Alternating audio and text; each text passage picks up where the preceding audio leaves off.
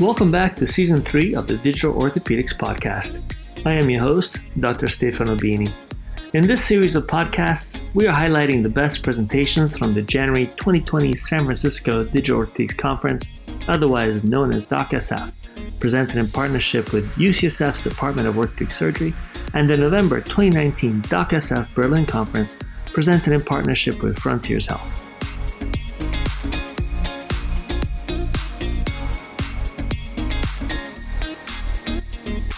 In this, episode 20 of season 3, we invited our friends from Healthware International to share the DOCSF stage.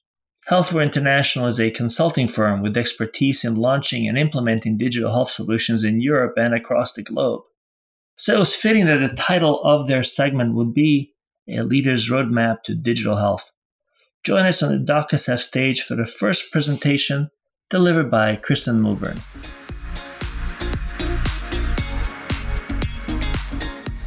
What we are going to do now is to talk about how to basically successfully design for transformation.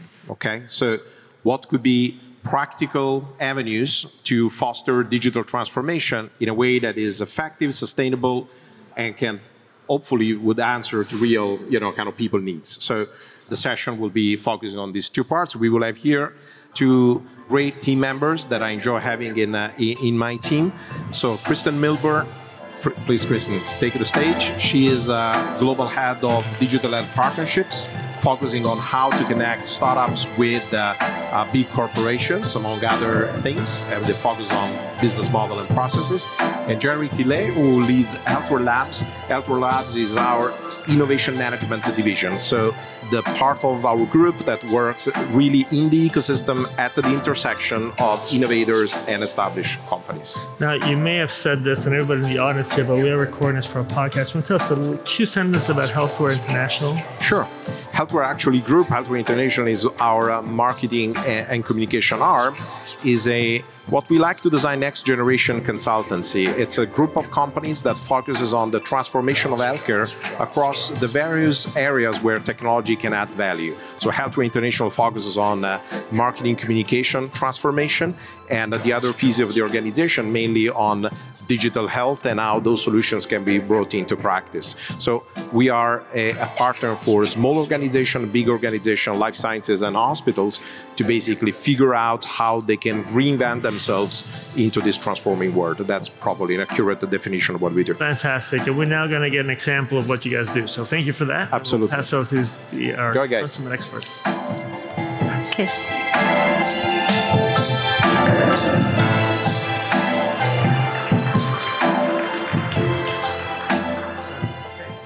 very briefly, I'm, I'm Jerry Killet, General Partner at Healthware Labs. We're going to try to make this interactive. Of course, the setting is a, is a big awkward for it, quite honestly, but we will take you through our process, our thinking, how we work with our clients. Kristen will lead that part. And then, really, our hope is by the end of this session, you will take something back with you to really think about coming up with innovative solutions, but in a very different angle and mindset that probably a lot of the conversations that have happened up to now. So, Kristen, please take it away. So, we're just going to briefly touch on the overall digital landscape, what's happening, what's affecting consumer behavior. Then we'll take you through how we approach innovation design. And then we have one area where we want to dive deep, and Jerry's going to talk about that, that we think cuts across all different areas of innovation. So, first of all, we all know digital is just the fabric of life. I mean, I'm sure everyone here probably has three or four different devices on them. The, the human to device ratio in this room is not in our favor, um, and that's only going to increase as time goes on. And we're also collecting massive amounts of data. As someone said earlier, earlier data is the new crude oil. It is being collected at a, at a rapid rate, and biometric data especially is starting to grow in the form of, you know, Fitbits, collecting how long we sleep, what our heart rate is, et cetera. And companies are recognizing this. You may have heard just recently Google bought Fitbit. They're very interested in that crude oil and starting to make something of it and start to monetize how they can use it. And as technology evolves, we've gone from desktops, we've got to, you know, mobile devices, to wearables, to embeddables, and even to where technology is becoming invisible with the use of voice technology, Alexa in the home, it almost gets dematerialized. You don't need the Alexa, which by the way is actually HIPAA compliant. Someone mentioned it earlier. They got HIPAA compliance earlier this year. I know Google is working towards that as well. And so these are things that people are using in their homes and they're becoming very comfortable with these technologies. And the expectation is that it's not just going to be in this area of my life, but in every area, including healthcare. So it's important that we do see what's happening in the general consumer landscape. And when we look about all, you know, all the different factors that affect our health, most of them are non biological. And these are the areas where we really believe that technology can have a huge impact. And as we can see, lots of startups also believe those same things. We, there, we see a lot of growth in all of these different areas affecting both you know, social networks, education, et cetera. So let's talk about innovation design. What do we mean? I think Lucian kind of touched on this earlier as well. I mean, we really think about it as a balance between the novelty and the utility. We want it to be obviously useful. We don't want it to be some gratuitous use of technology for, you know, just cool sake. And we want it to solve a specific purpose or, you know, need from a, a consumer. So these are kind of the four areas we really focus on. The first and the most important is the human centered design. This is really about getting into the shoes of the people you are designing for. And I'm going to be referring to patients throughout this, but it, it could be nurses, it could be physicians. It's really just about getting in the, the shoes of the lived experience of the person that you're trying to innovate for.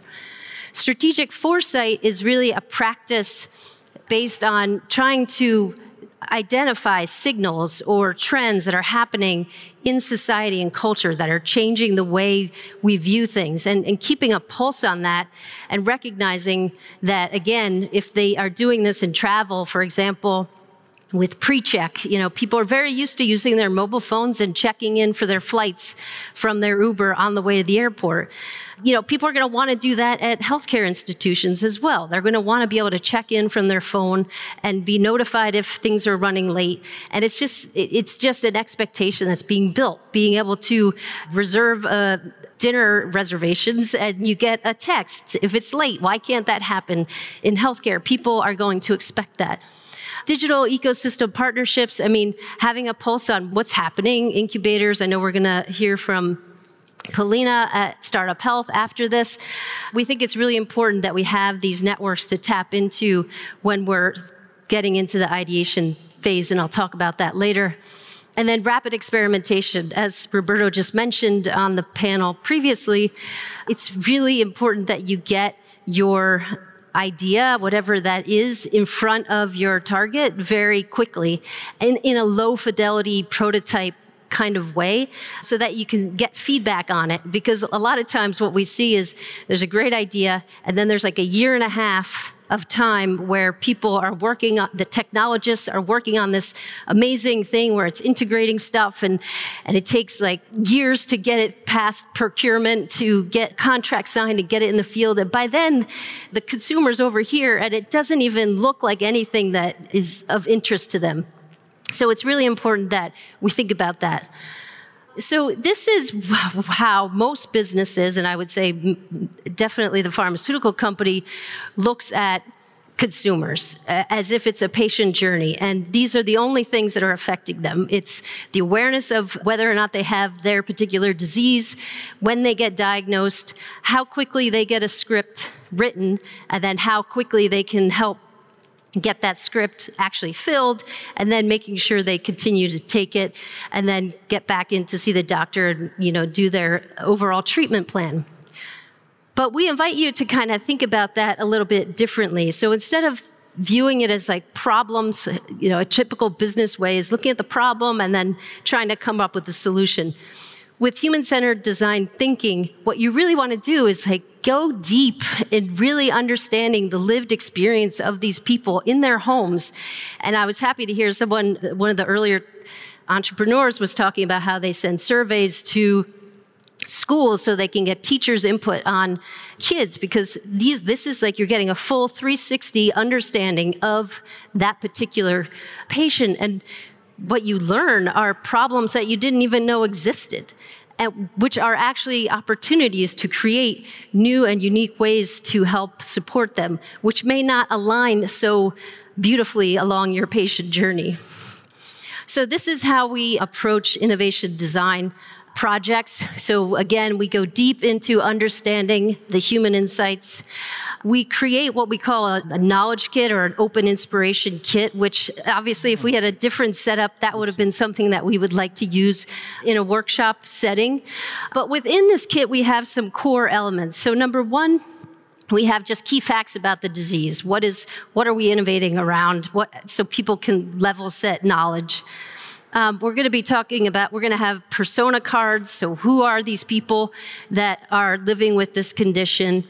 Opportunity areas, those areas that we identified when we were speaking to these patients in their homes and in their lives to understand what are some of these areas? And then signal cards, which are the trends, the things that we see outside of healthcare that are really becoming something that, from a consumer behavior standpoint, people are just expecting and then when you put that together in this kit, and then you invite people from your digital health ecosystem to come and ideate. And again, you don't want to be ideating with the people you work with every day.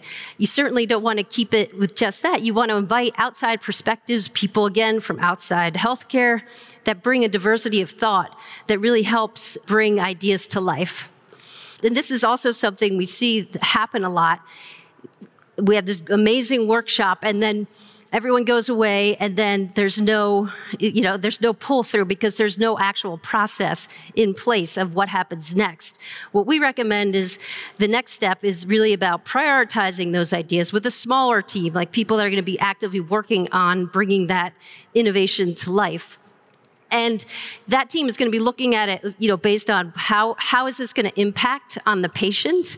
And then will it have a, a significant business impact? And then once you identify which of those are the most meaningful from both of those perspectives, then you want to quickly create, again, like a low fidelity prototype and get that back in front of the people that you're developing for to get input and then move along.